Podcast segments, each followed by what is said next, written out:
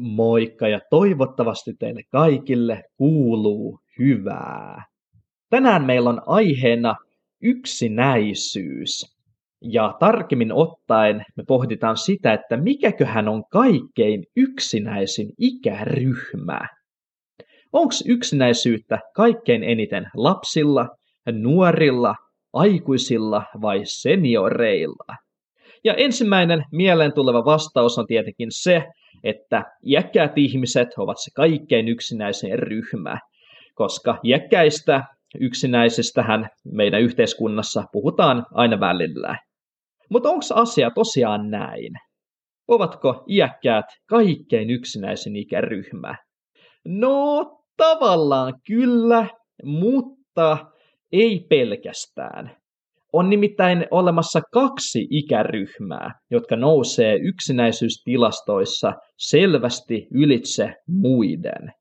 Ja nämä kaksi yksinäisintä ikäryhmää ovat juurikin iäkkäät ja nuoret. Heidän joukossaan yksinäisyyttä on suurin piirtein saman verran. Ja tarkemmin ottaen tämä homma menee seuraavasti. Mitä tulee iäkkäiden yksinäisyyteen, niin se yksinäisyys korostuu siellä tosi vanhojen ikäryhmässä. Eli siinä vanhuuden alkupuolella yksinäisyyttä ei ole merkittävästi sen enempää kuin aikuisillakaan. Mutta mitä enemmän ikää tulee mittariin, niin siitä todennäköisemmin yksinäisyyttä ilmenee. Ja syyt tähän on totta kai aika ennalta arvattavia. Eli kaverit kuolee ympäriltä ja uusia on vaikea löytää, sillä se oma jaksaminen ja toimintakyky on jo sen verran vähentynyt.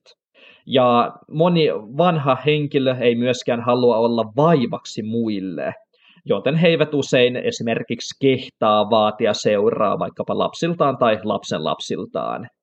Mielenkiintoinen yksityiskohta on muuten se, että pohjoismaisissa kulttuureissa, eli vaikka Suomessa ja Ruotsissa, joissa on tapana sulkea iäkkäät henkilöt palvelutaloon.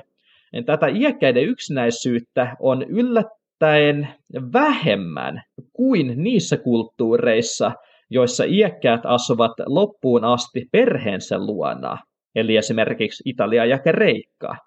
Ja tämä on siinä mielessä yllättävää, koska ainakin Suomessa puhutaan vähän siihen sävyyn, että sinne ne mummot ja papat laitetaan tuntemaan yksinäisyyttä sinne vanhusten taloon, ja että jos he olisivat asumassa kotona perheidensä luona, niin he olisivat vähemmän yksinäisiä.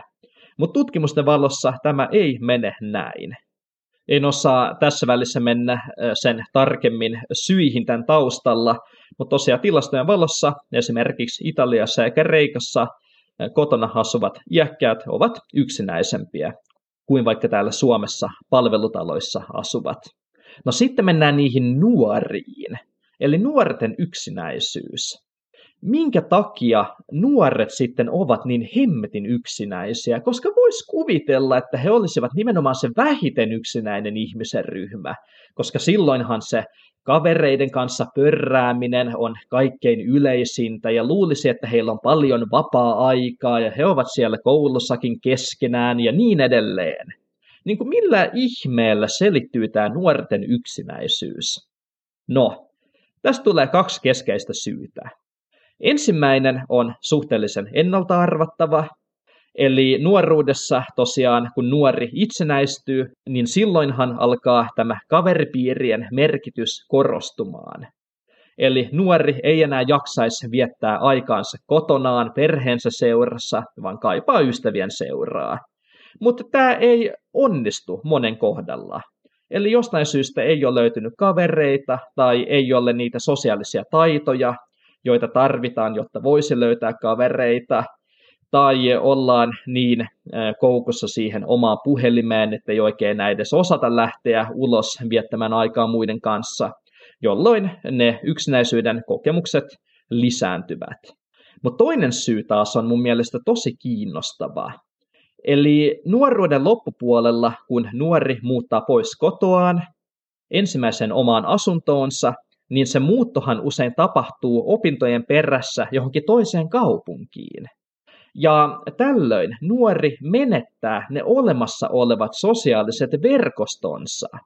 Eli ne kaikki entiset kaverit jäävät sinne aiempaan asuinpaikkaan. Mutta uusien sosiaalisten verkkojen rakentaminen, niin siihenhän menee aikaa. Eli saattaa koittaa semmoinen muutaman vuoden vaihe, jolloin nuori saattaa kokea olonsa hyvinkin yksinäiseksi.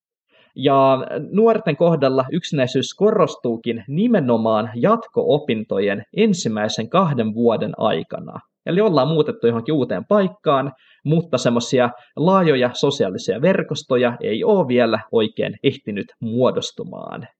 Ja tosiaan tähän loppuun haluan vielä vähän mainostaa, että mikäli yksinäisyys, sen ennaltaehkäisy ja siltä suojautuminen kiinnostaa, niin mä suosittelen mun kirjoittamaani kirjaa Ymmärrä yksinäisyyttä, yksinäisyyden syyt ja niiltä suojautuminen.